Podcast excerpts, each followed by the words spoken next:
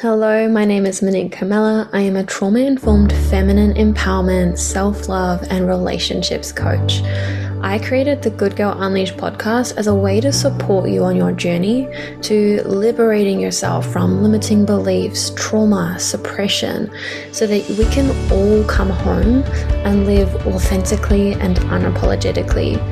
I support my clients and my community with resolving trauma, releasing suppressed emotions in a safe, supportive way that allows them to reconnect to their authentic self and create a deeply fulfilling life and rich, nourishing relationships. I'm so grateful that you're here. Let's dive into today's episode. Welcome to the Good Girl Unleashed podcast. So today I am here with the beautiful Dasha, and I'm just going to hand straight over to you and let you jump in and introduce yourself, and then we're going to jump into this juicy conversation. There's so many things that I'd love to dive into, but we're just going to see where this conversation takes us. Amazing. Thank you so much, Monique, for having me. I'm so excited to Yeah, just connect and talk and share wisdom and co-create this beautiful episode for um, the listeners. So my name is Dasha, and I call myself a Vision Doula. So if you're familiar with the doula, it's someone that helps with the birthing process. So I help with the birthing of your missions, visions, and purpose into the world.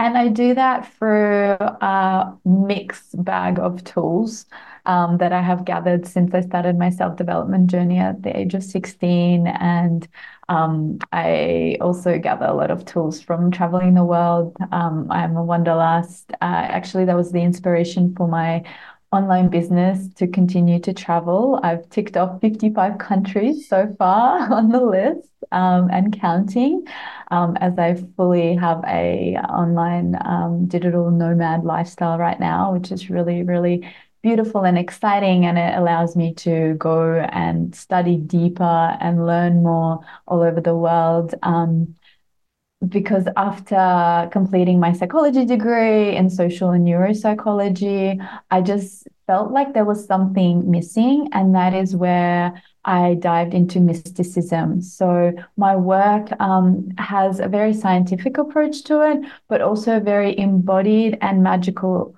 um approach. So we do a lot of embodiment I F S work, somatic work, breath work.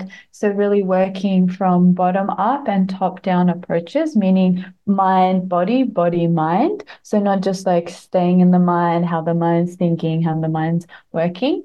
Um, and also it's infused with Tantra, shamanism, Taoism, intuition, magic, all the things, cosmic. Like, it's just, yeah, I I really thrive in helping people live a life of miracle. So really making the impossible possible and seeing that you can, you can create anything in the world. And through my business, I really, I guess, walk the talk, because I just create it, and I really want to share that with others that they can too. Like anything, like if they have dreamt it, they can create it. Yeah. Mm. So that's a little bit about me. Mm, beautiful. It feels like that that bridging of the two worlds, like that scientific with the the magic of the world and the mind and the body, like really bringing that together.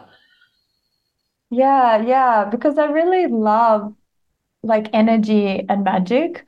And I see that there are ways to explain it, you know, where we talk a lot about energy, but like the the normie, sorry, that's what I call it, like the standard, I don't know, way to say it's like mindset, you know. So it's like we have explained energy through mindset, but there is so much like more to that, you know, when people do mindset work. Um, how does it even work? You know, why does it work? Yeah. And I guess, um, like, I feel like that's where I started as well, as like more that kind of science based, and then going into that mindset and masculine business, personal development. And I feel like that was a gateway, or like it was a door that opened me up to this world where I realized, oh yeah, but it was actually felt safer for me to go into that more masculine way to begin with. And then I started to kind of dip my toe into more of that like feminine magic, like the shadowy side and like the unknown. And kind of like a bit of a pendulation. Like I would find myself kind of dipping into that feminine or that magic and that energy and all of those things that are a little bit harder to explain with words or science. And then I would kind of come back to, yeah, kind of that mindset and, yeah, finding those ways to weave, those ways to weave it all together. Um, yeah. Yeah, I guess because you mentioned it, the unknown, you know, that's the, that's scary. So people yeah. tend to stick to what they can explain. Um, and especially in self-development, like I also started like at sixteen, my journey was very like, you know, um, how can you be more productive? How can you get a pay rise? How can you get a um, promotion? How can you buy a bigger car and a bigger house, you know? Uh, and how can you manifest that partner? But it was lacking that depth, you know? Yeah. Yeah, I so resonate with that. And yeah, it, it kind of felt like as well that these are things that we're kind of conditioned to want. And we kind of limit, we can limit ourselves in that. It's like, it's beautiful to want these things. And there's still a lot of those things I deeply desire. So it's not wronging that, but knowing now that there's so much more available to us. And something that I do want to explore today with you is the abundance, um, consciousness. I prefer consciousness over mindset. Um, so it's like that abundance. And I've spoken about a, a powerful experience I had with this, um, a little while ago, when I was like chasing abundance, and it was kind of coming from this masculine, I'm trying to manifest, trying to create, trying to like force this experience of abundance.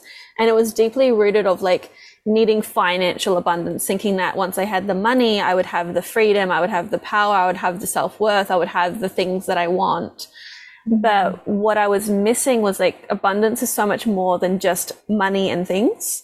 And when I was trying to do one of Joe Dispenza's, um, meditations, I was like, I don't know how to connect to the frequency of abundance because I don't actually know what it feels like, and I'm trying to force myself to connect to this energy so I can get what I want, and I couldn't connect to it. So there was one point where I kind of threw my hands up in the air and I was like, all right, universe, I have no idea what this feels like, I don't know how to connect to it, show me what abundance is. And I, in that moment, it, there was like a surrender and a letting go of what I thought abundance was.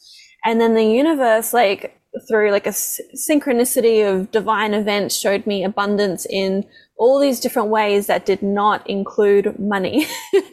And I was like, wow, abundance was here all along, and it was inside, and I've been chasing it. And while I've been chasing it, I've been running away from it because it was here all along. And mm-hmm. then it was like this, oh, like, I don't have to chase this anymore. Everything I've ever wanted is actually inside. Because when we want something, we tend to just, we want to feel a certain way. And I realized in that moment, even though I knew the like idea of it, and I had spoken about this idea of like, it's all inside, but it was actually the embodiment and the like that full embodied experience of, oh, it's actually here. And I've finally connected to that.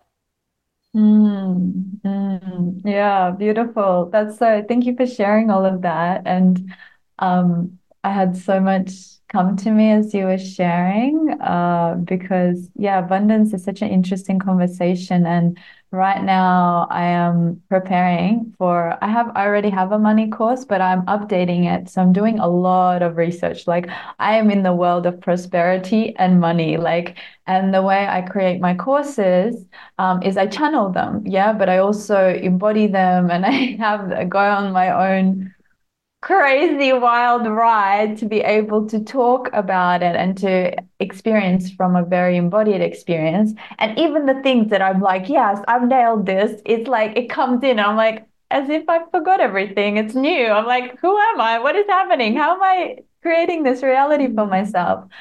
Um, so I'm really in the world of it, and it's really beautiful what you just shared. And I'm going to add a little bit, because there's, now I'm noticing as I'm doing all this research, and I really love looking for patterns, you know, like one of the things that really inspires me in the work I do with my clients is seeing like, how can I make things easier for them? And how can I have them more successful? Like, what are they missing? You know, because sometimes I'm like really quick at getting somewhere, but then I'm like, I'm telling you to do this, why aren't you doing this? Like, what is, what's happening here?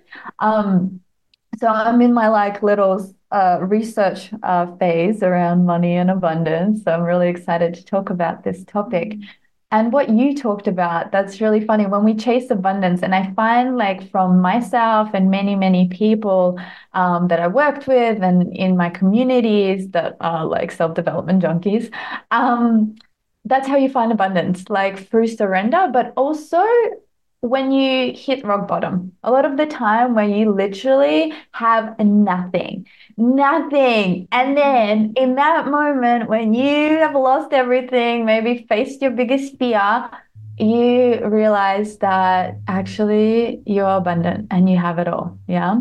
So I guess that's the first level. And I, I forget because I'm now at this place and I'm talking to a different conversation, which I will in a moment.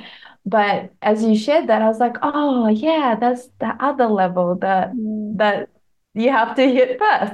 So the first level is actually, yeah, being able to embody abundance, understand what what is abundance, um, because actually, and this is funny, I guess, for people that haven't embodied it, it's like the thing I say next might trigger you, but it's actually really easy to plug into abundance. And right now I'm working with my fr- um, with my clients who are, I guess, my friends, but um, they were clients first, but I'm just so inspired by them. And it's just, yeah, beautiful souls.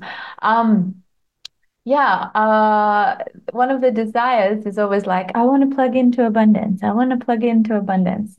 And I'm like, yeah, that's not what you want.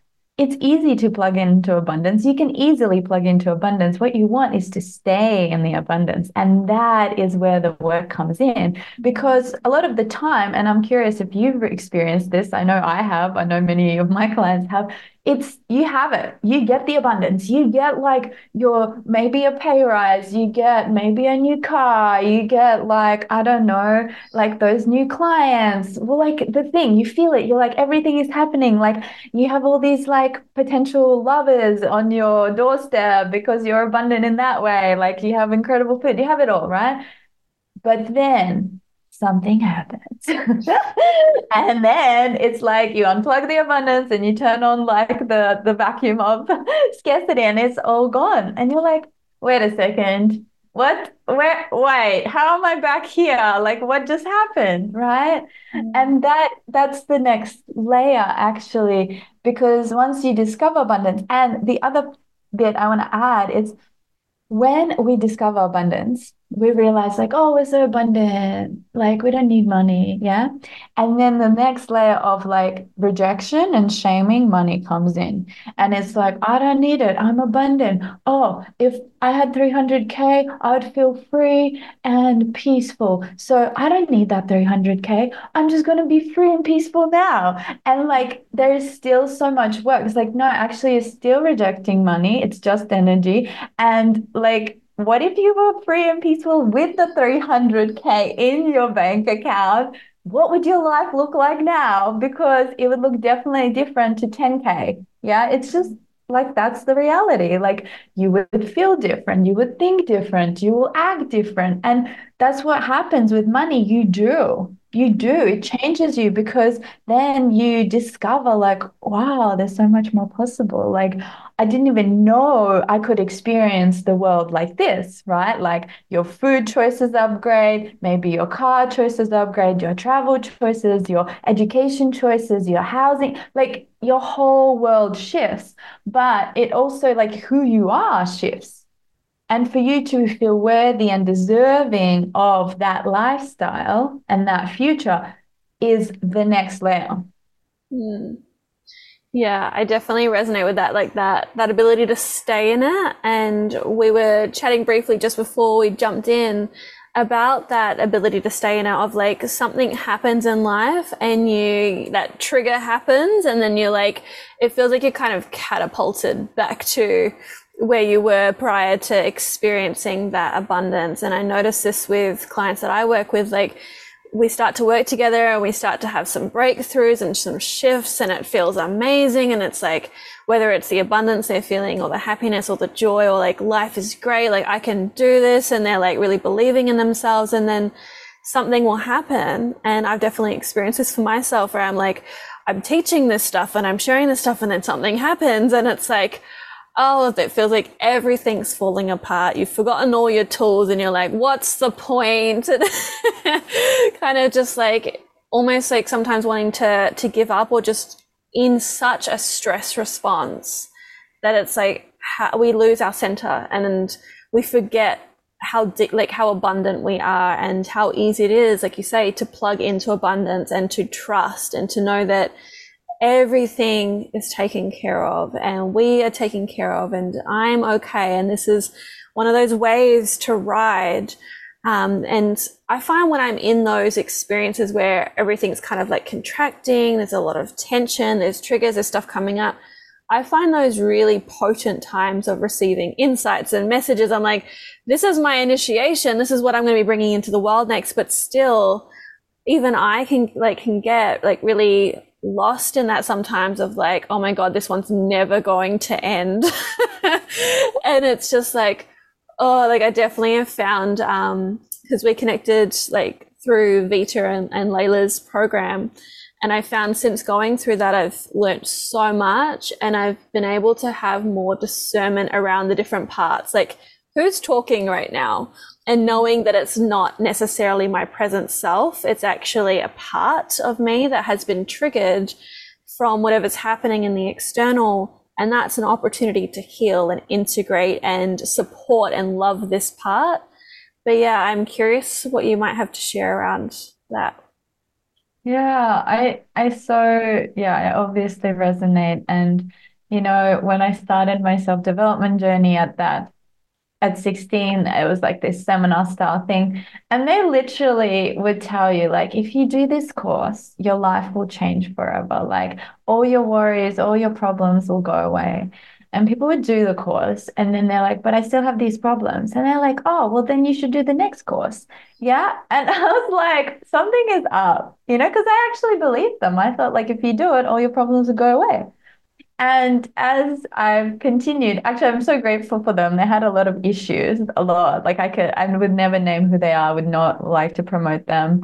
Um, but they inspired me to do better. You know, like everything yeah. that they did was disgusting. I was like, okay, I want to do my own thing that will not be like that. Um, and one of the things that I'm really authentic about in the work I do with my clients and the content I create is I say like, It, it, that's like you're in the human experience, you know, you're gaining tools to have a better life, but you're human and you're going to have shit happen to you ine- inevitably, you know. And like I work with people who are healers, change makers, spiritual small business owners, right? So when you decide to create a soul business, the stakes are really high. You know, like they are high, like in any life, you know, you have a commitment to your work, to your partnership. So things can still get, you still get triggered, right? But when you are birthing your soul baby, you know, things are extra, extra high intensity.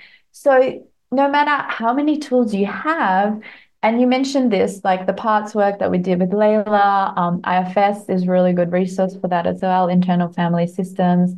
Um, I work with that. And honestly, it, I was t- doing my gratitude this morning and I was like, I am so freaking grateful for I F S. If it wasn't for I F S, I don't know if I would be here, because I had the trigger this morning and last night, and it was a part of me that's not me. Like it's me, but it's like a really old part, like very young part. And I was like checking in with that part. But when you're in that part, that it fully takes over.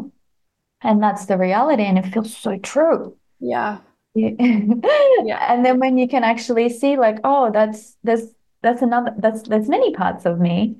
That there's the empowered parts, and then there's the parts that really trying to protect. So no matter how, like, and this is when you have your big vision, that's when they come in, you know, when you have the abundance, it's like, oh, not safe, not safe. Let's just like destroy everything and go back to equilibrium of misery, you know? And the thing, um, Joe Dispenza talks about this as well. Many people talk about um, the fact that you, you from age of zero to seven, that's where all your core beliefs and uh, values get created. And then you're repeating them just on, on repeat, nonstop. Yeah.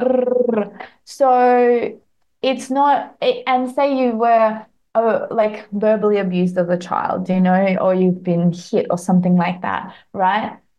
That actually feels safe, even though that's not safe, right? But that feels safe, that's familiar. So then you go and repeat the cycle of maybe having friends that are very like verbally abusive or real partners, and that feels safe. And actually being around friends and partners that are loving and caring feels unsafe. It's like, what the hell? That's unsafe. It's like a warped reality, but that's what's familiar feels safe, right? So when you're if, going back to abundance, right, and scarcity, um, having no money feels safe, even though maybe you can't afford rent, you can't put food on the table. That still feels safer than being able to eat whatever you want, to buy whatever you want, to travel yeah. wherever you want. Yeah. Yes?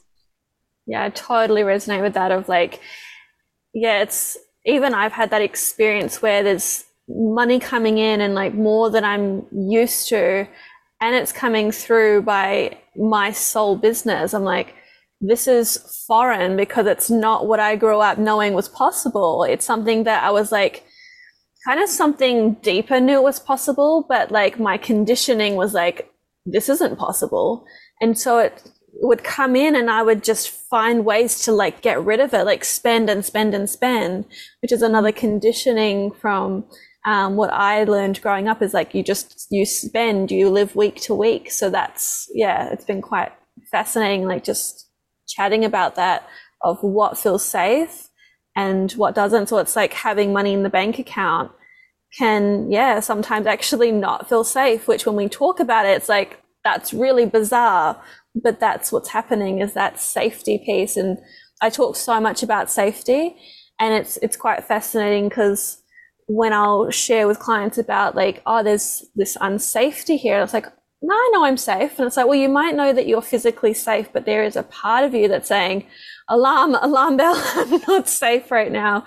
Um, but what I notice a lot of people saying is, why is this coming back up?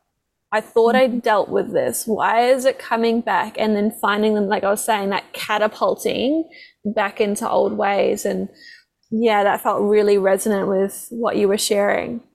Mm, yeah.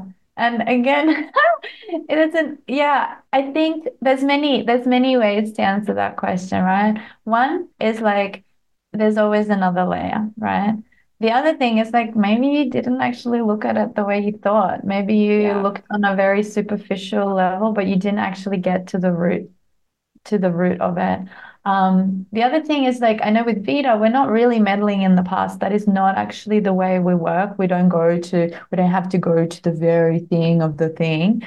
Um, but we rewire the nervous system, right? So perhaps you didn't rewire the nervous system. Perhaps you, um, your nervous system isn't regulated to this new reality. Perhaps, and also, you know, like what you talked about where people say, oh, but I am safe. And then, but they have zero awareness that actually there are parts that are not, then that's like, okay, well, you have no awareness. So go and like learn, because you need to have awareness. You have to have understanding always that it's like, there's going to be a part that doesn't feel safe, because unless you are going to live the exact same life of one to seven years old, you're going to have new experiences, and new experiences feel scary. Um, and oh my God, I've done so much work around like upper limiting and money and business, um, because I have really big dreams, and I, I, I want to have a lot of money because I want to have the most wild experience of this human experience. Um, and for that, you need money, unfortunately, in this reality, like, um, to really have the freedom of choice. Like if you don't, you can still have incredible experiences if you uh, enroll other people in giving it to you. But if you have money, then you can do whatever the hell you want. You decide when you go, where you go, how you go, right? Um, so the, the part that, um, I wanted to talk about in terms of repeating these cycles. Yeah, I guess like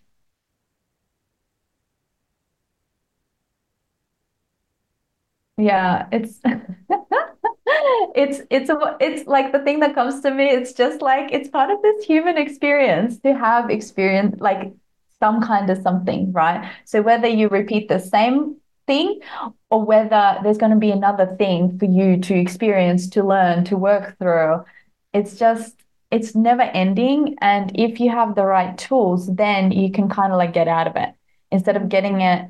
It taking you fully and having to having you quit your business, having you quit your relationship, having you quit or taking you out into a depressive cycle for like ten months.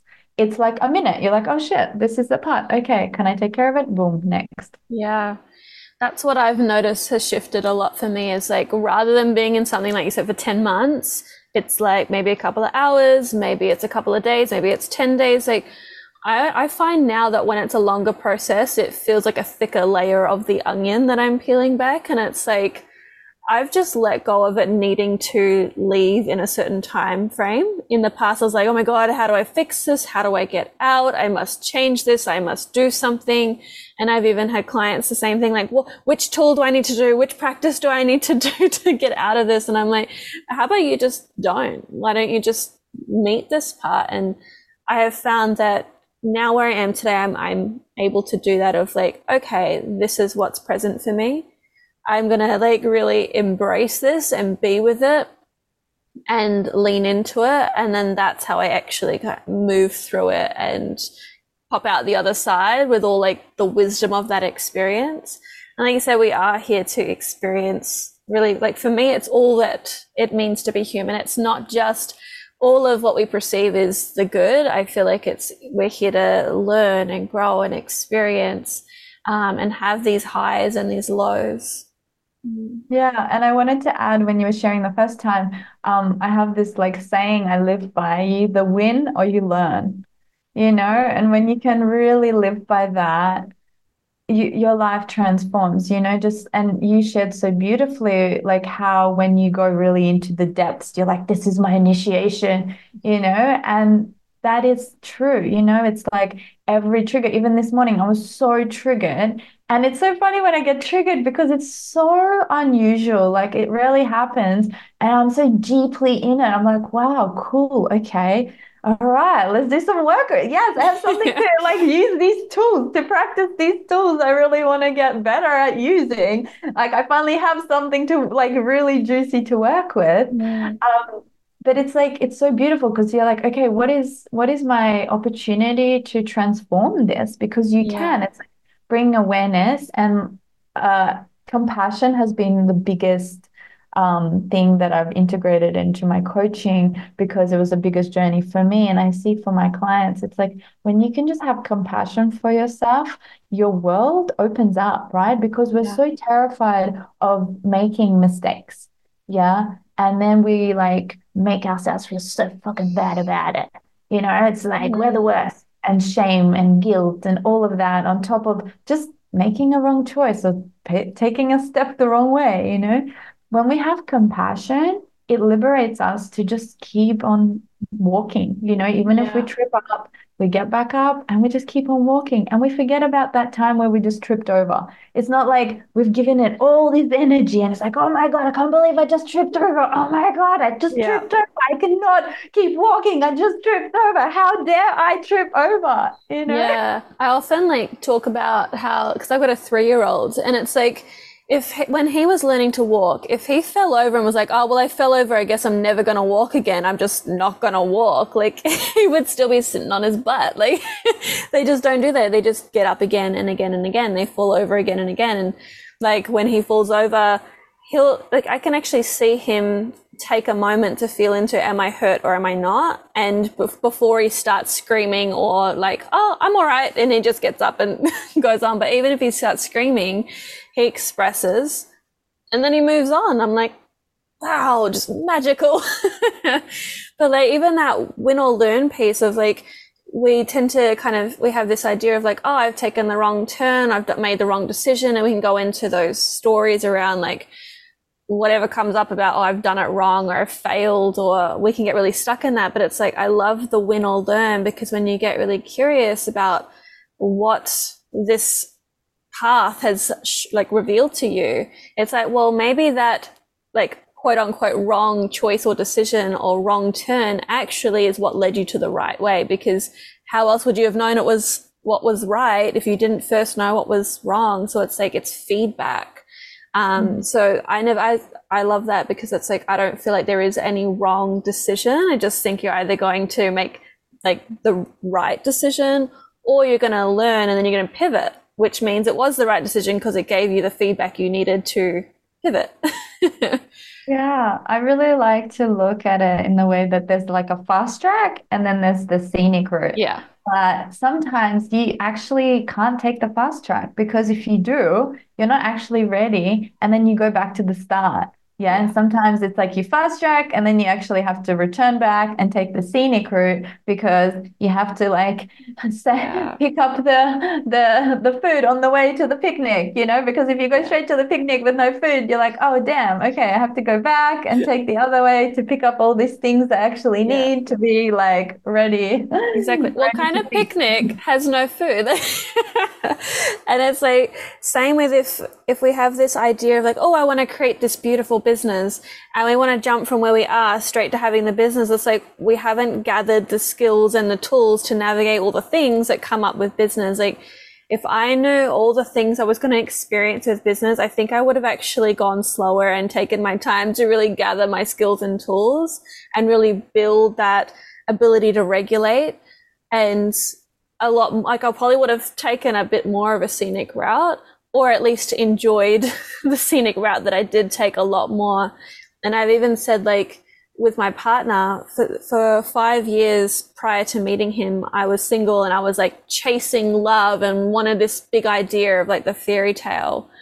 And I don't really feel like I fully was able to enjoy that experience, because I felt so deeply in lack. Like I wasn't being chosen, I wasn't pretty enough, I wasn't this, and I was chasing, trying to get an inner child need met. And then when we met, and it just like took off, it was like, boom, like I love you, meet the parents, engaged, baby, like all the things happened so fast. Like everything I had wanted for so long, even the business happened in that time as well. It was freaking intense, and it was really overwhelming, and it brought up so much shit that I didn't know. Like I kind of thought you just find the one and have the conscious relationship and it's smooth sailing. It's not.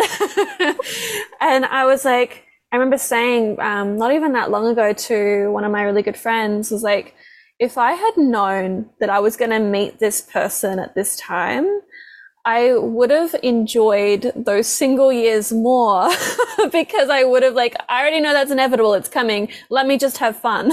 Oh my God, I think that is the best advice you could give to anyone, but they will never listen, right? I remember when I was in the same boat and people like, just enjoy being single, and you're like, oh my God, I don't want to be single. Like, I don't want that. I can't enjoy it. I want to like be, uh, and it's like total insecurities, like chosen and be someone's, and you know, it's all these things. And yeah. I so felt that, like I felt that as well, um, so deeply. And I was so needy, and I did like all that inner work, and I embodied my queen.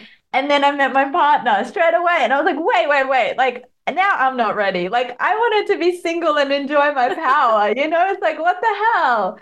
So I, yeah, it's funny. Like it's such good advice, because I love, but I think what you said was really, really potent, that it's inevitable, you know, that it is inevitable. So just frickin' enjoy the ride and don't settle. You know, I think that's another thing, is like a lot of the time people settle, and then they don't actually allow themselves to receive the thing they want, because they don't create the spaciousness. Yeah. But if you just remember, it's inevitable.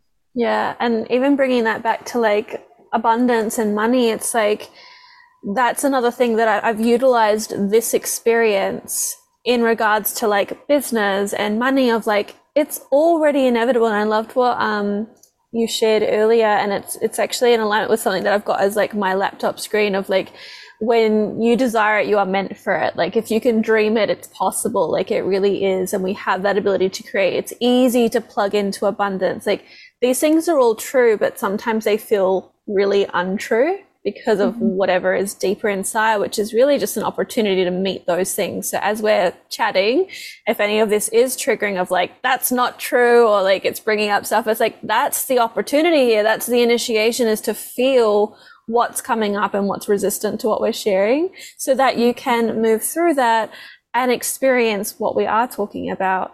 But it's like, yeah, like bringing it back to that, that money of like, if it's money that you desire, it's, if it's a business, if it's like whatever it is, it's like, it's inevitable. And we're coming into that like compassion for the parts that might be pushing it away or resisting or saying unsafe. It's curiosity of like, what's this revealing to me? I found compassion and curiosity have been massive game changers for me. Mm, yeah. Those are some incredible tools to really focus on. Um, yeah, another thing I want to add, um, another two things as you were sharing about the triggers, because I'm like, oh yeah, I forgot people get triggered by this conversation. I'm so like, I'm such a different realm now of like the people I speak to, like my audience, my clients, my environment, you know, that I forget. And I live by the premise, and this is probably why I forget, but I live by the premise of your beliefs create your reality. And this is like a woo-woo thing, but I can also explain it in a way that's not woo-woo, because our beliefs become our actions that then become our habits, right? So also we can only process so much information. Like there's so much information that's constantly going into our brain, but we can only process so much. So whatever we choose to focus on, like that's where the energy goes, focus goes, energy flows.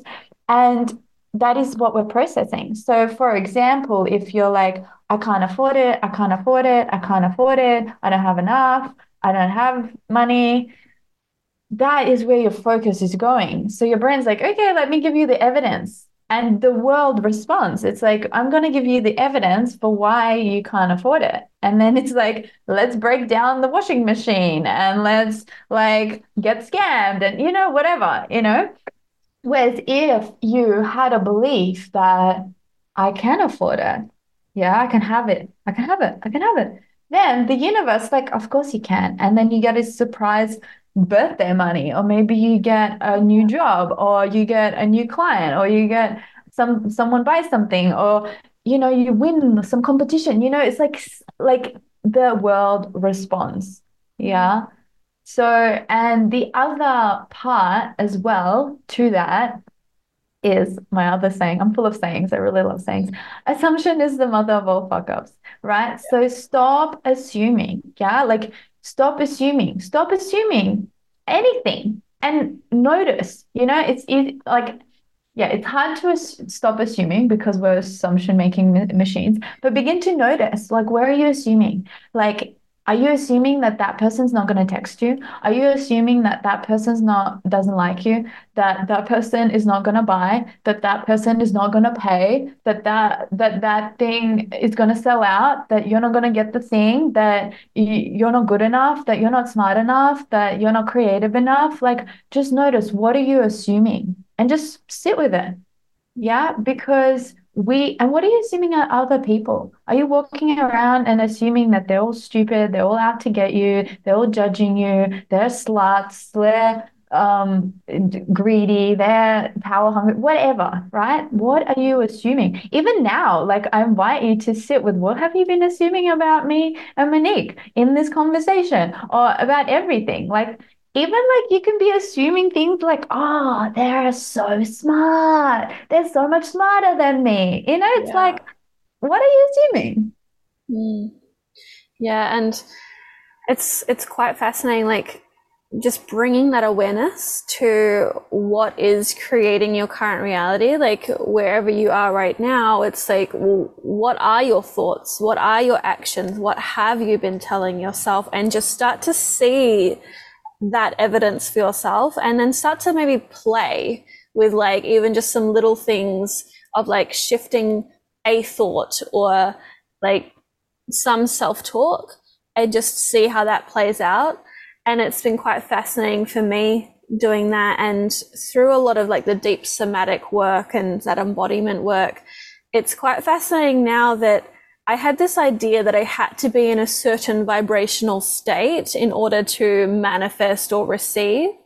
And I had a really powerful um, insight recently where it's like, actually, maybe when I'm in this deep process where I'm emotional or I'm triggered or I'm overwhelmed or I'm, I'm in a process, maybe that's actually me cracking open rather than me being not receptive. And there's like, obviously I still have so much shit and like, I'm just never gonna be able to manifest this thing. Like I started to notice the self-talk that I had when I was in the experience. I was like, that's what's actually blocking the receiving, not the emotional state that I'm in.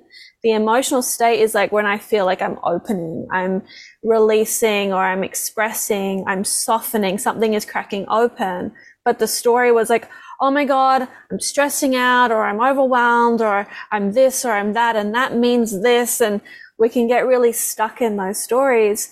But it's quite fascinating that I've had experiences where I've still got this stuff going on and then I'm still able to receive. And I feel like it's going, like I would get really confused, like, well, this person is telling me I have to like visualize, and I have to be in the elevated emotion and I have to like feel it. And I found that when I was doing that, I was getting very attached to how it has to happen. This is what has to happen. And this is how it has to be. Like I was in a control, like I need to control this, rather than being in a surrender and an openness. And I have found that sometimes it's like the most, um, unex- it's usually the unexpected times that things would come in because I'm getting out of the way. I'm wondering if you could speak to some of that.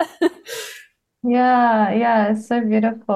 Um, thank you for bringing that reframe in. And I think that's what I wanted to add as well to the part of your beliefs create your reality. It's a very confronting premise to live by, right?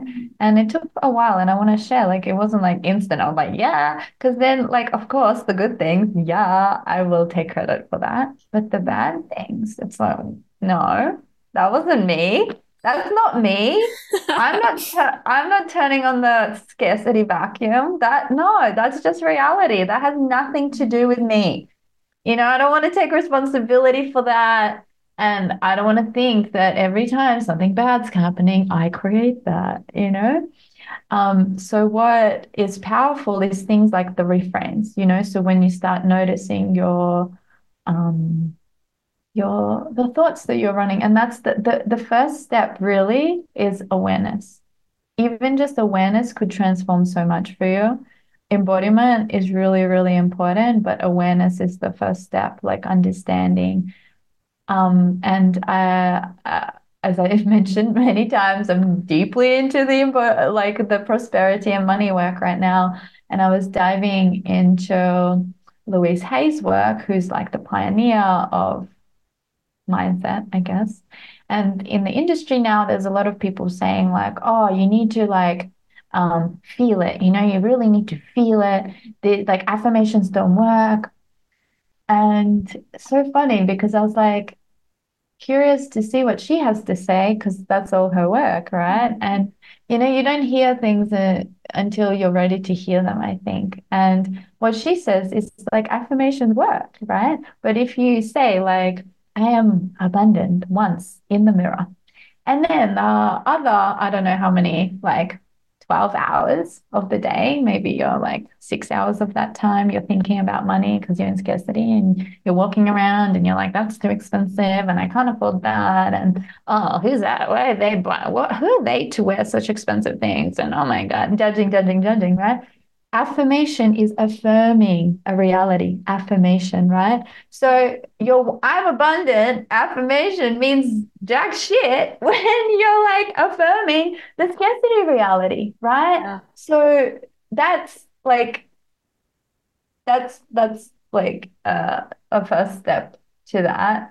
Um, and the other thing, I, I wanted to add something else to what you shared. Um, Can you remind me what you shared? Mm, I think I was lost in your sharing. um, the, uh, but if you wanted to say something on what I just shared, and then maybe we'll come back. Yeah, like I did, I do resonate with that of like, and that's often something I'll share is like, affirmations are powerful, but I feel like it's one piece of the equation. It's like, well, yeah, you might do your meditation or your affirmation for this period of time of the day. Okay, then, okay, yeah. It came back to me. It came back to me. So I'll say it before it disappears again. Cool. Um, yeah, because I like channel when I speak and then I get lost and then I feel awkward because I'm like, oh, fuck, I have forgotten everything. Um, that happens to me too. I think it happens to everyone. Like I'm just doing a training with Mantak Chia and I was talking to a friend yesterday about that because it happens to him. It happened to her. Like you kind of like channel and then you're like, oh, what was I doing? Oh, okay, let's come back to it. And then you yeah. suddenly like bring yourself back and it's super like, what? I would always see like this train crashing. I'm like, because I would like think of your train of thought. I'm like, my train crashed. It's gone. No, it's just like when it's like the fork and then it's like the paradox and those duality of the experience where it's like, and now there's two trains. It's like, what? Oh, wait. Uh, uh. Um, but yeah, anyway, what I wanted to add was to what you were saying where um, you don't feel, and I really love that, like the openness, and it's where you don't have to, like if everything is going wrong, it doesn't mean you're blocking yourself from receiving. What's blocking you is the thoughts. And it's so freaking true. And I just wanted to give some evidence to that of what I'm experiencing right now, because I'm working with my own money stuff. And normally what I do is like, I want to buy all these things. I'm going to manifest all this money and then I'm going to buy the things. And now I'm like, you know what? I actually want to work with just holding the money. Like I want to build it. I just want it to grow in my account, right? So that was the next layer of sabotage that came in, which was like a blinding, like, whoa. And, you know, while I was in my self-sabotage, while I was in total chaos and shit, it was still growing. It was still growing. And I had more money and more Stripe notifications and it's just growing and growing. And I'm in my shit, you know, and the vacuum tap, the vacuum, um, the vacuum scarcity vacuum wasn't on, on. The abundance tap didn't turn on, you know. So there is ways that you can still self-sabotage to, and like self-sabotage is that, I call it self-sabotage because you are self-sabotaging, but it's just the time where you're learning, you know, where it's like these parts are like protect, destroy, you know, and if you can just be with them, you know, or like allow yourself to just feel them, right? You talked about this, and this is really important journey of self-growth is surrender. Like if you can just surrender to the emotion of whatever the hell is going on and just journey through it and sit with your thoughts and what are you thinking and the choices you want to make and maybe write them down, like don't go making them, just really like write them down, meditate on them. And you might have this thing where a part loves to take you on a wild ride of like thoughts and doubts and and actually, like a really profound practice um, for all of this has been during this time for me. Um, and I don't know, I feel like it's been one of the most profound. I don't know. I'm like, is it just because I'm here right now studying this? But um, I think it's a bit of both because I'm with a guy called Mantak Chia. If you guys don't know, he's the guy that brought Taoism to the West.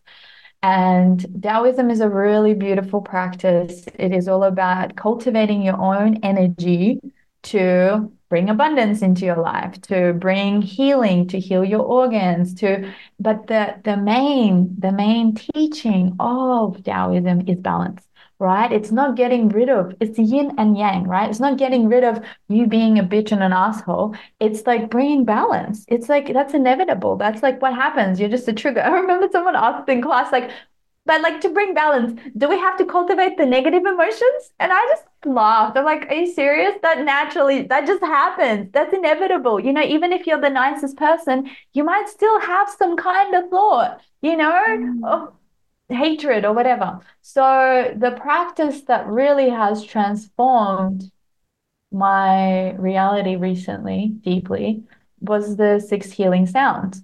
Mm. And the six healing sounds practice is There's five main organs and they hold different emotions. So it has, like, for example, we have the lungs and that has grief, sadness in it. Yeah. But the other emotion is courage and integrity, right? So the one I love working with is the spleen, because that is mistrust, worry, doubt, you know, and the other side of it is openness and trust. Yeah. So it's like, oh my God, when we're in this like response, we can just like let connect and let go of those emotions, you know, and then tap into the others. And it, it freaking works. It's so powerful. And like the spleen is the last one, right? It's the worry and the doubt. And I'm like, I need to get there. That's what I need. But when I go through all the other organs, by the time I'm at the spleen, I don't even have the worry and the doubt. So the yeah. worry and the doubt comes from like the fear that's in the kidneys, you know, the anger that's in the um, the liver, you know, the the impatience that's in the heart. And once you like process all of that, you're like not even worried anymore. yeah, yeah, and it's it's so fascinating. Like these ideas around like that's what I have found with um. like the positive thinking or the affirmations. There can be a lot of like spiritual bypassing.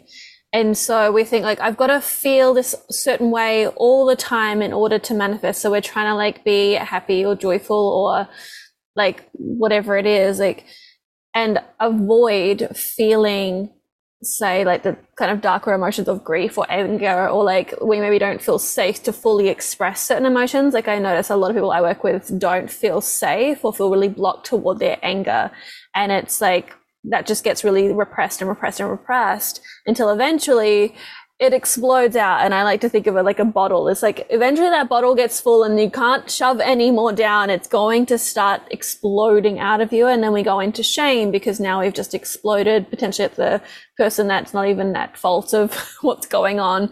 And then we start shaming and wronging and getting stuck in these stories like, oh my gosh, like this means this about me. And we're in that downward spiral. Whereas when we actually allow ourselves to fully feel an emotion, it often will only last, like it's said to last like ninety seconds. Like it doesn't actually last that long. What lasts so long and lingers is when you resist. What you resist persists. You keep pushing, pushing, pushing, and you've just got that thing that's going to be there until eventually either you deal with it or it explodes out of you. yeah.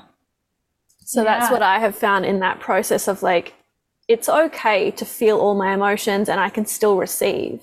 I can still be abundant and I can simultaneously hold these emotions. And I've noticed that's gotten stronger where I can feel deep in grief and I can feel so grateful for life. I can feel scarcity and abundance at the same time. I can feel disappointed, but like, oh my gosh, look at all the things that are going right. Like I can feel and hold these in my body and honor them. Like I don't feel like I have to get rid of anything anymore. And that's, I think, a massive part for me is a lot of people come into my world like, I have to get rid of this thing. Like this isn't serving me. Like I'm sabotaging. Like, well, maybe you're not sabotaging. Maybe you're protecting. Maybe you're like, it's not about getting rid of it. Maybe it's embracing and loving it. And like when you realize these parts of you are like inner children and younger versions of you, and you're trying to like push them away, it's like they're being abandoned all over again. How can we love them and bring them into my heart? Like, and validate, I get why you're doing this. I get why you're pushing this away. I get why you don't feel safe. Let me love you and be here for you, and just have more compassion, more compassion, because that's what I find has allowed me to become more receptive to everything that's already here. Like what we're saying, like abundance is here. It's, it's not somewhere that you've got to get. It's already here. But when we're abandoning ourselves or pushing parts away or like rejecting parts of ourselves, judging ourselves, judging others, we are pushing away. We're not in that receptive space. What I have found with being receptive, it's very vulnerable and it requires us to be open and to receive. And re- there's also like when we're when we're giving and over giving, it's like we're in control. But when we're receiving, it can feel very vulnerable. And so that's a lot of work that I've had to do for myself as well. Yeah. Yeah. I really love um, I, I love what you said about is, is it self-sabotage, or is it like, are you sabotaging yourself, or are you protecting? Oh, I love that reframe. It's so beautiful. Yeah.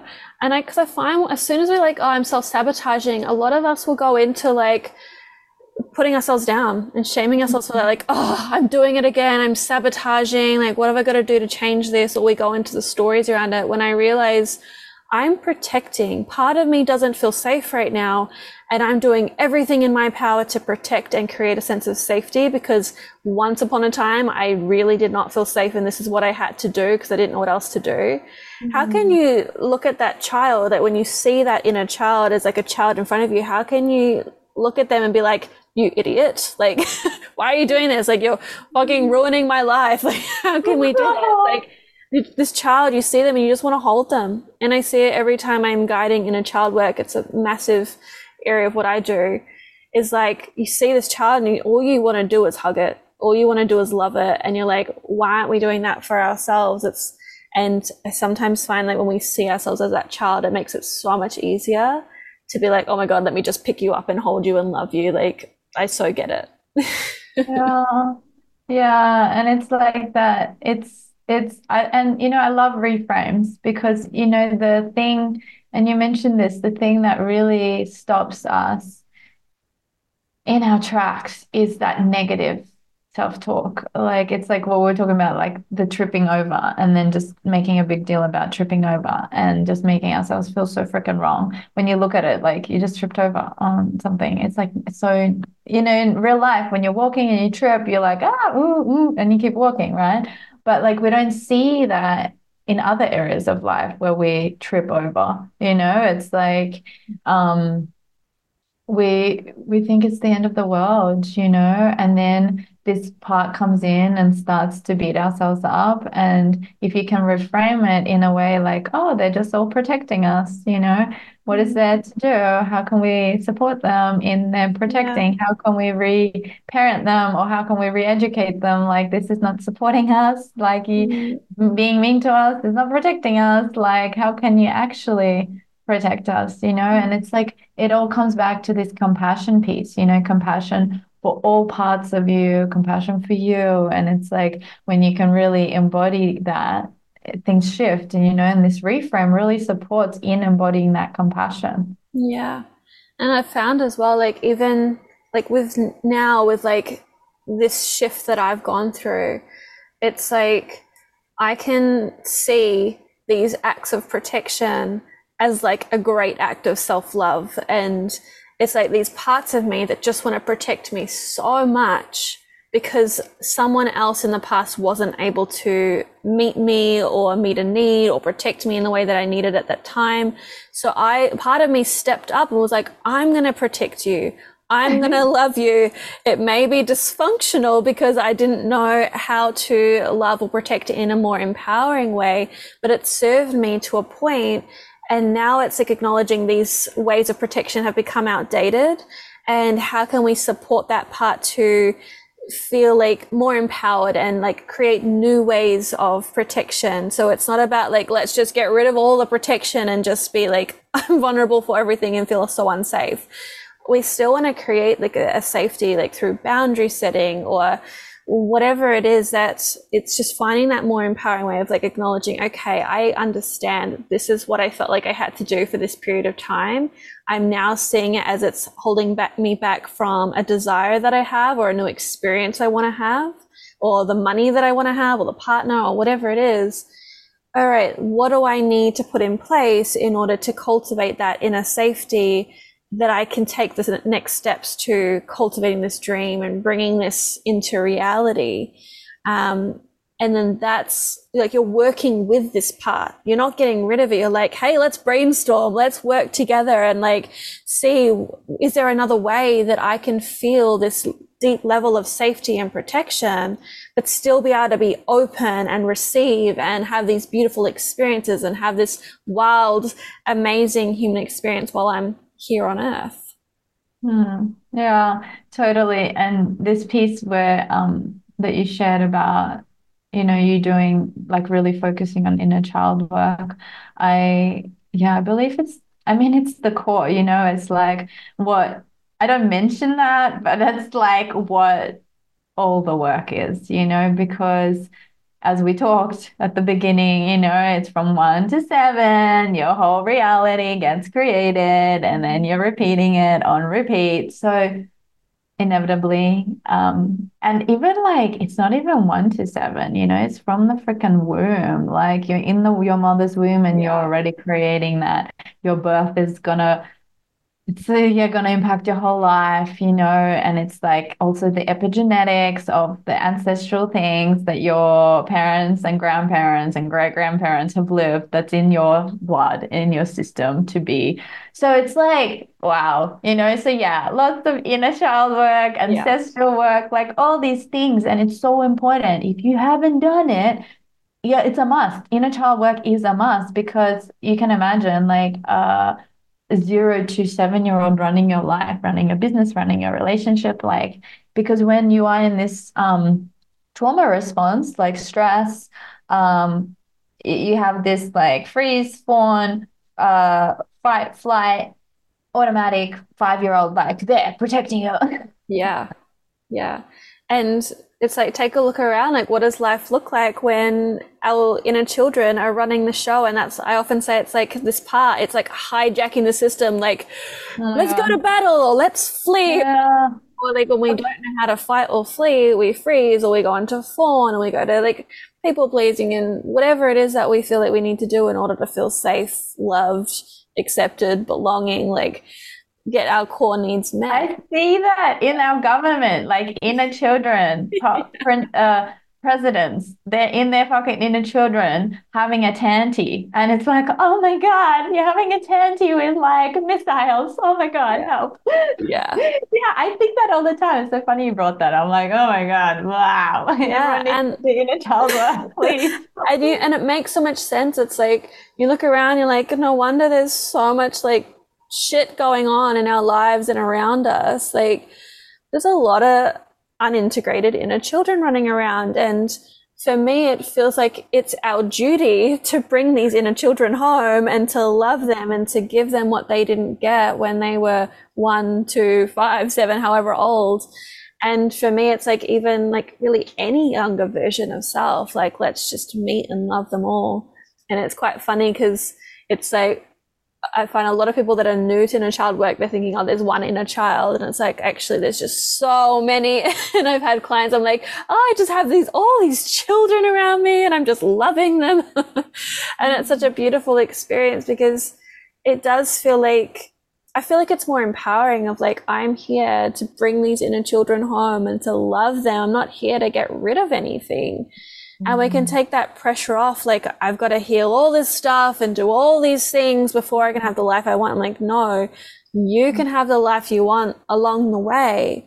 Mm-hmm. But sometimes we're going to experience different challenges and things coming up and uncomfortable things and uncertainty and triggers. Like, it's part of that journey. How can we love ourselves through it? How can we find more joy in the moment rather than waiting until we get somewhere? So it's like, have all the goals, have all the desires, have all the dreams. Like, I love that, and I have many many of my own, but how can we also experience the abundance and the joy and the love here and now while we're going through all the things?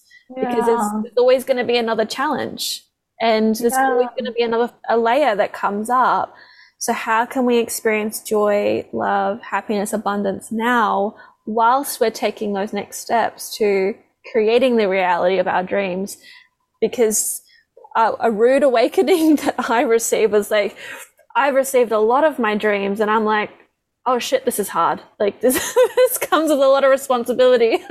And there's a lot of things that are involved that I didn't realize. I'm like, I didn't know this stuff was going to happen when I had my dream business. I didn't know this stuff was going to happen when I had the partner and the children and all the different things. And I'm like, this is really intense. Feeling good is really intense when you've only known like the not feeling good or feeling in scarcity. You start to feel abundance and like all this stuff coming to you. You're like, whoa, I don't know if I can handle this. So yeah, is there anything you want to speak to in regards to that?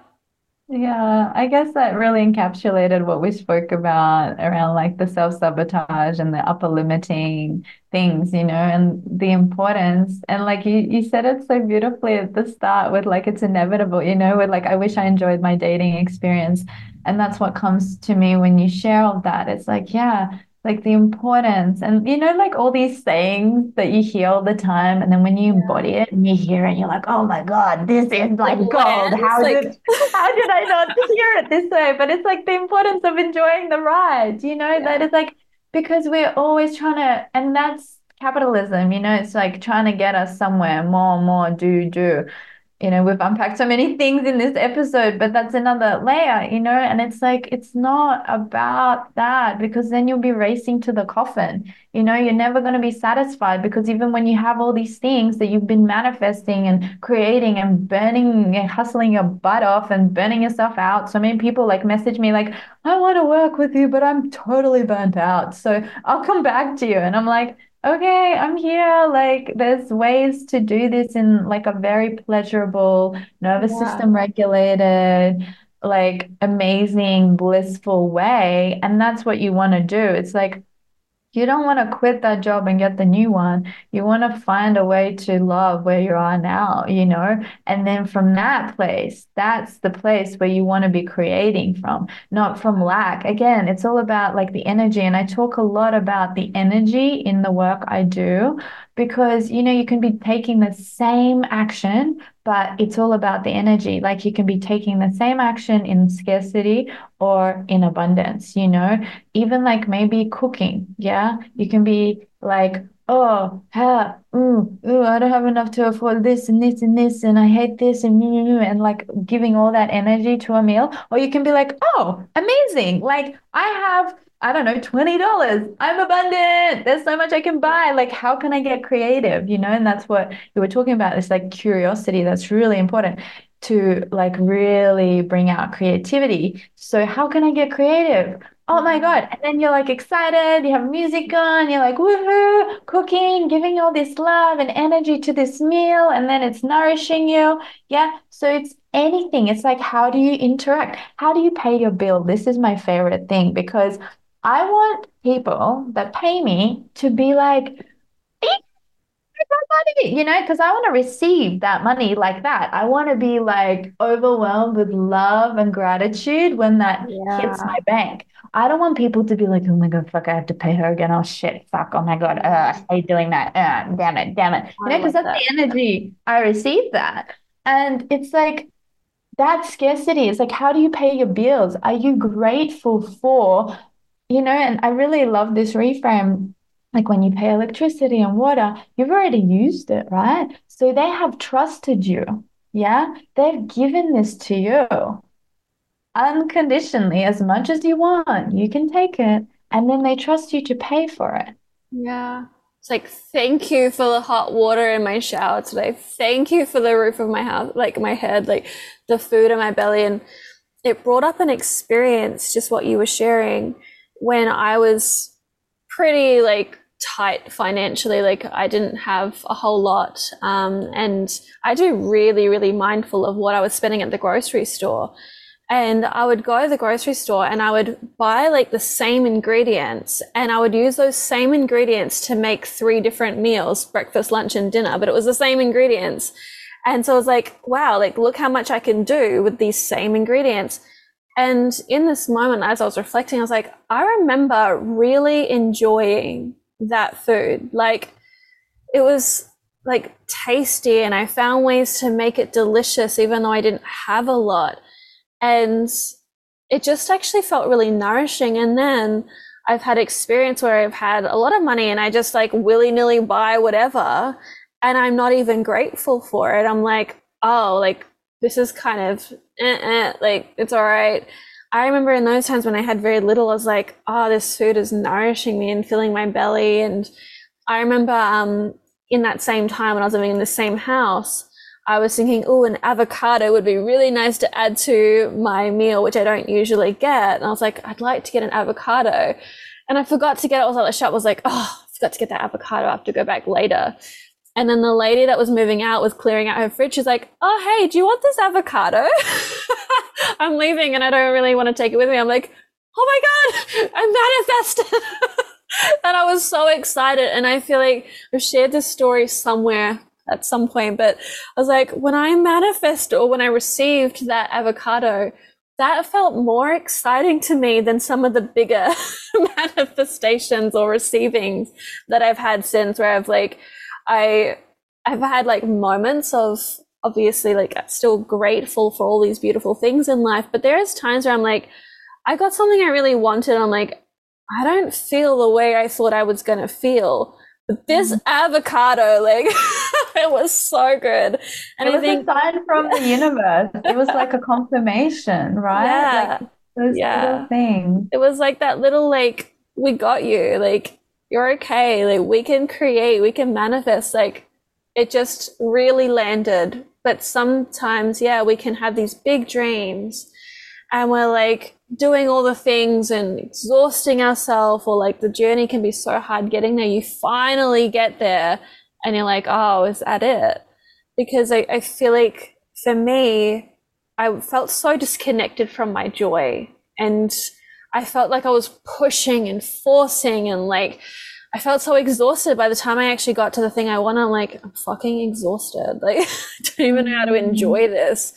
And mm. yeah, it sometimes it's those simple things.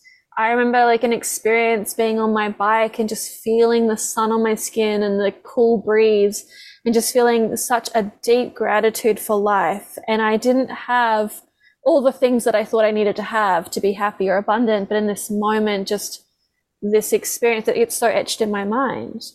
Mm. Um, and I have quite a few of those different stories where it's like those simple things, like, that just really have anchored in, where I'm like, that's what feels like abundance to me. Mm. And yeah, how do I bring that energy into all of the other things so I can also really enjoy the the business I create, or, or the new client, or the partner, or the trip, or the thing that I like really, really wanted to create? How can I enjoy the whole journey of creating it, so that when I also get there, I'm already in my joy. It just amplifies the joy. Yeah. That's what I've been playing with. It's like, let me be in my joy now and let that guide the way to wherever I'm deciding to go, rather than doing what I think I need to do in order to get the thing, because I'm trying to manipulate and control, which actually has never felt good for me. When I've like, let me feel if this is aligned. Nope, it doesn't feel good. Let me delete that, or let me rearrange it and find a way that I can actually enjoy the journey, rather than, like you said, rushing to the coffin, rushing to the destination. Eventually you're on that deathbed. You're like, where did my life go? Yeah, that's really sad with the society, because when I first began my awakening journey, I really saw like the answers were here, but everyone is guided here. It's so far from where where you really want to go, yeah. where like your heart is, where your soul is, where your soul actually wants to go. You know, I do a lot of soul calls where people come and they're like, I've dreamt of you, like my soul told me to come, you know, because it's like when we have this emotional turmoil and we create this, sometimes this sabotage actually doesn't come from the protector piece. It comes from the soul. Like, I want more. I, this is not the right relationship for you. This is not the right job for you. Like, And yeah. this is where people like hit rock bottom, you know, they're like, they get so depressive, and then they go have like an ayahuasca journey or near death experience that it's like wakes them up finally. Um, but it was funny when you were sharing your avocado story, I had a, a, a memory come through, and I wanted to share it because, you know, it's like these little things, you know, and we've all been there, and it's like, now I get to just not worry about finances, you know, but sometimes I still do. But I remember like my scarcity journey. Oh my God, this is why I teach it. You know, your mess is your message. It's like, oh my God, I come from such deep ancestral, like, poverty mentality, and um I remember it was, oh my God, this is the funniest story. I like feel the same as your avocado. I decided, and I I called myself, I used to call myself, not that anymore, thank God, a money anorexic, right? So I was like an anorexic person but with money. So I would like calorie count except like sense, you know, I wouldn't let myself have anything. I would deprive myself the way I showed love to myself. and worthiness is like through money. So I'm not worthy or deserving of anything.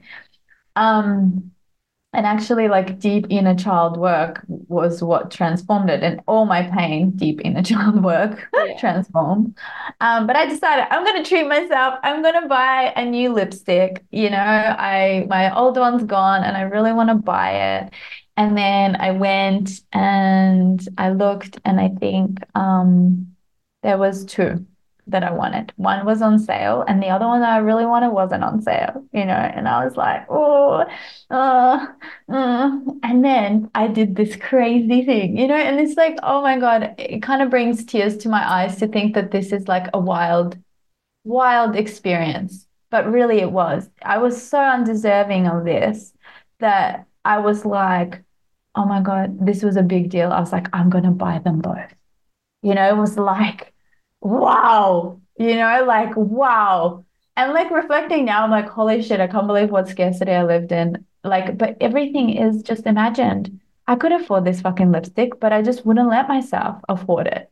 I wouldn't allow myself to afford it, even though I had the money, because of the beliefs I was running.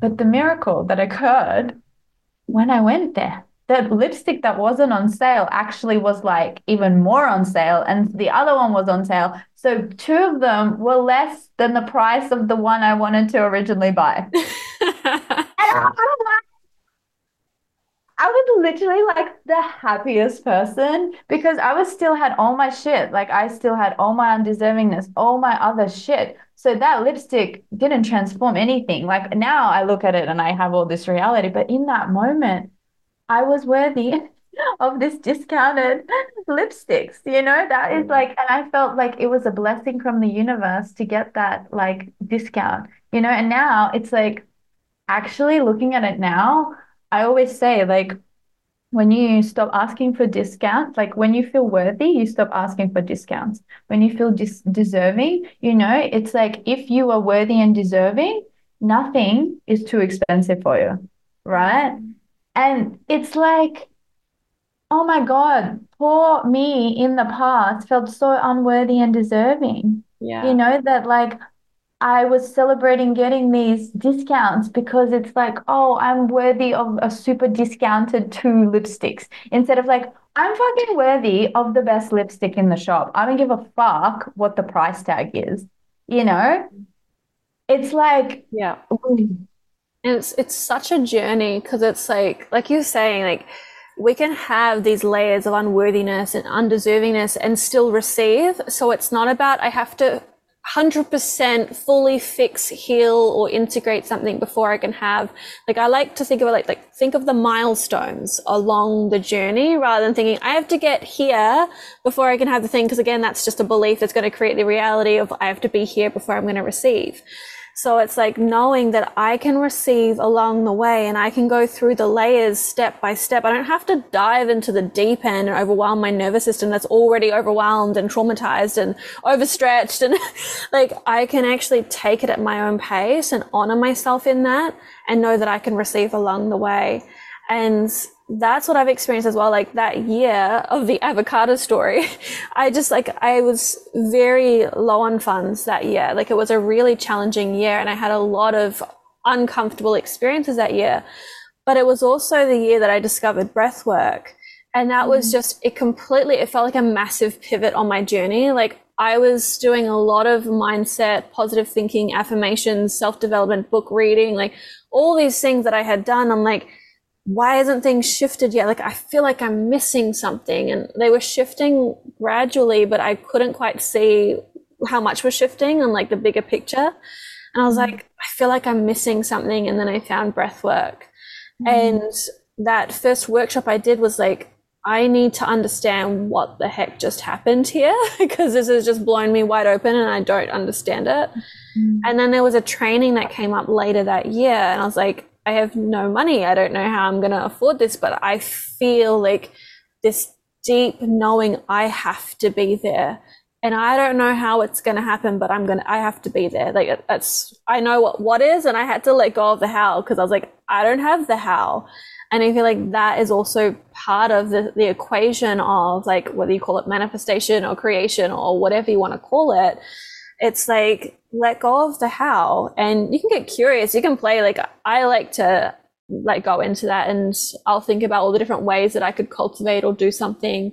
But it's often when I actually let go of how it is going to happen or how it needs to happen, that it just happens. And funnily enough, with that particular experience, I just held on to the knowing that I needed to be there. And I kind of just had to let go of everything else. And then I got a tax refund. That was the exact amount I needed for the course. And it was quite fascinating because, like, there was a, a transfer, like they had specific instructions of how to pay, and I did it wrong, which means like they didn't get the full amount because there was like a fee. And so then I think it was like the fee was like maybe a hundred bucks or something. And I went into full freak out mode, scarcity, like, I can't, like, I gave you all my money to do this course. Like, I can't do that. I'm like freaking out. And they're like, sorry, but that, like, that's just kind of how it is. Like, we'll need you to bring the amount that's missing by the retreat date or whatever. Like, just bring it to us and give it to us there. And I just had to, like, really, again, surrender and be like, okay, this is the situation. And of course the money showed up and I had the money and I paid them. It was all good. But it's just like, what a, like, massive part of the initiation of, like, the money was given to me, like a gift from the universe is how it felt to pay for this course. And I'm like, oh my God, like, ah, like freaking out. And that was just like a really a deep opportunity to meet that part and be like, it's okay, we've got this. And I often ask myself, how many times do I need these experiences of, like, the universe has my back, I'm taken care of, I can create, I can manifest, I can receive? How many experiences do I need before I actually accept that as truth? And I kind of have a giggle about it now. Yeah, I was literally just thinking that as you were sharing your story, like literally that. I'm like, wow. It's like, and you like just said it so, so beautifully. You really, like, my thoughts into beautiful words. It's like, yeah, how many more times? Because I've had these experiences, you know, and I still doubt the universe, even though they're constantly, constantly giving, constantly supporting, constantly holding my hand. And I'm still like, mm, I don't know. Uh, this is why I love working with the spleen. So I'm like, trust, trust, trust, trust. Um, Anyways, I have to wrap up, and I'm sure we could do another part two at yeah. another point. Yeah. So if there's anything else you want to yeah, share to wrap up, um, I know you have a, a couple amazing things coming up, so feel free to dive into that a little bit and give us some ideas of how we can connect with you, um, what you've got coming up for anyone that wants to explore your work deeper. Yeah. Mm, thank you so much. Thank you so much for having me as well. I had such a joy to talk to you, and really, like, I felt the co-creation. There were so many beautiful things that you shared that I was like, yes, yes, yes, yes. You know, it's so, yeah, it's so magical. And, like, the importance, really the importance, I think what I'm taking away is, like, you know, the journey, you know, the journey, the journey, it's all about the journey, you know, and there's so many things, you know, like, I really love chatting with you because I'm at such a different level of, you know, where I'm at. And it's like, sometimes we forget where, where we come from, you know, we forget the little things, we forget, you know, that to, and those reminders that no matter where you are, you can still receive. And it's like, no duh. Like, you're always receiving, you know, and then you up level and you still have shit and you're still receiving, you know, it doesn't mean you're, like, inherently worthy and deserving. Yeah. So the universe is with you all the time, no matter what, but you just have some more shit to wade through, you know, because you want to be somewhere else. And that's part of the human experience. But, like, you're already perfect. You're already amazing. And I think this is, like, one of the big things that I really got from, like, that as a sixteen year old, where it was like trying to fix and change you. It's like, no, it's just acceptance, acceptance of who you are. Um, yeah. So if you liked my vibe, um, there's a few things I'm working on. Uh, so when this episode will come out, um, because I am currently in Thailand studying with Mantak Chia, doing all the Taoist magic, um, I'll be releasing some workshops, and I'll be explaining how to do the six healing sounds, if that's something you want to try um, also we do this practice called the inner heart, and it's all about cultivating love and sending love to all your organs and all your body parts. And honestly, I think like this is such a crucial part to you as a human being, to understand that you have your own life force energy that can heal and transform anything, and to learn how to use that and to reclaim your power, you know. So if that sounds curious or exciting, you can send me a message. You can look at the um the page with all the information. I'll send that all through to Monique. Um, and yeah, if you enjoyed the money conversation, I'll also send the link to the waiting list for the money course that's coming out. Um, it's going to be a very embodied journey. There'll be a lot of work around, obviously, your ancestral lines, your parents, your caregivers, inner child work. There will be lots of breath work, somatic embodiment and movement, Tantra, Taoism, um, I F S, parts work, the thing that we talked a lot about, pleasure, um, and a lot of energy and mindset and reframing. So really having you totally transform your relationship to money.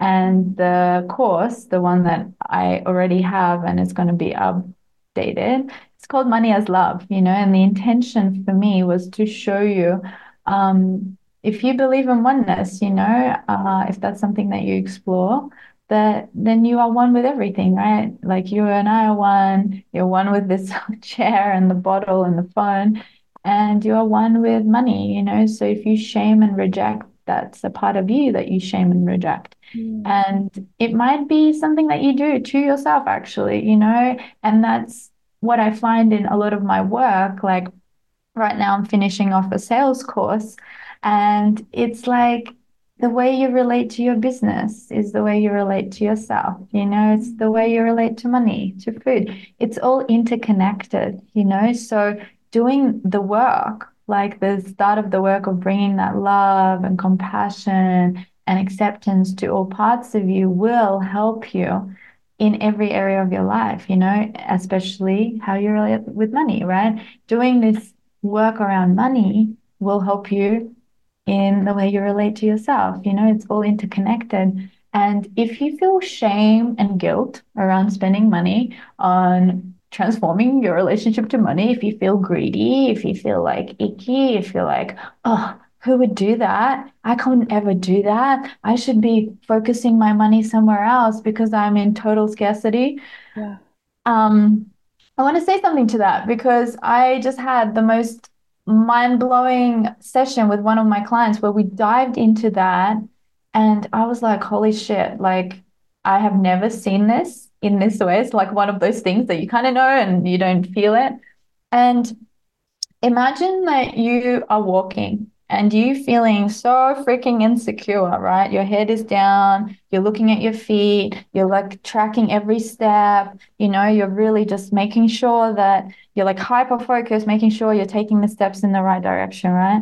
And you're totally blind to anything else, right? Because you are so in scarcity and all you're trying to do is think about money. How can I get more money? How can I pay the bill? Oh my God, I'm thinking about the bill. Oh, how did they, why did they overcharge me? Oh, did they overcharge me? Oh, that person hasn't paid me back. No, I can't give it to them. Oh, I can't buy that. That's too expensive. Don't ask for that. That's too expensive. Da, da, da, da. Yeah. So even when you're with other people, you can't fully be there because you're not fully there. You know, you're worried. Your, your body is in stress. You're, ooh. So when you do the inner work around money, yeah, you're actually open to abundance. And when you're in abundance, you're no longer actually thinking about money. So this is the paradox. When you work on money, you stop thinking about money. Yeah. And it's not because money's dirty. It's just, it's just is, you know, and then you can actually focus on, you know, the thing in front of you. So this is when you walk confidently. Imagine like when you're walking and you know, you just know, you walk like you know. You're using your peripheral vision. You don't need to look down. You're looking out. You're looking out into the world, into the eyes of your life, loved ones, yeah? You're looking to your mission, to your purpose, yeah? So it's like this is taken care of. You're not worried about that. That's inevitable. You know how to step. Then you can focus your energy. You're more present. You're more present with your mission, your purpose, your job, your kids, your partner. You know, it's like you're more generous. Yeah. It it totally transforms, you know, and this is the importance of money work. You know, it's not, it's like self-love. It's not selfish because it impacts everything around you, especially in our society that is so heavily like influenced by money. We, yeah. It's just money. Yeah. So you want to liberate yourself from that. Um, yeah. I'm constantly so, saying like, how do we give from an empty cup? Like when you're abundant, you have so much more to give. So how is it? Really, it's more selfish to say in scarcity because we don't have much to give and share.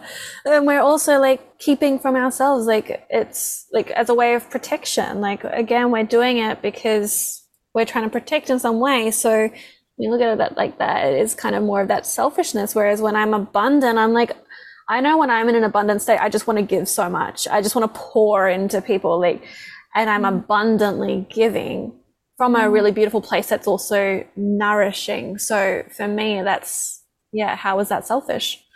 Yeah, giving out of love, not fear. You know, you're not trying to get anything. You're just like, it's, it's, you understand that it's just flow. And it's like, yeah, when you get abundance, you know that you never are depleted yeah. because it's just, that's energy, you know?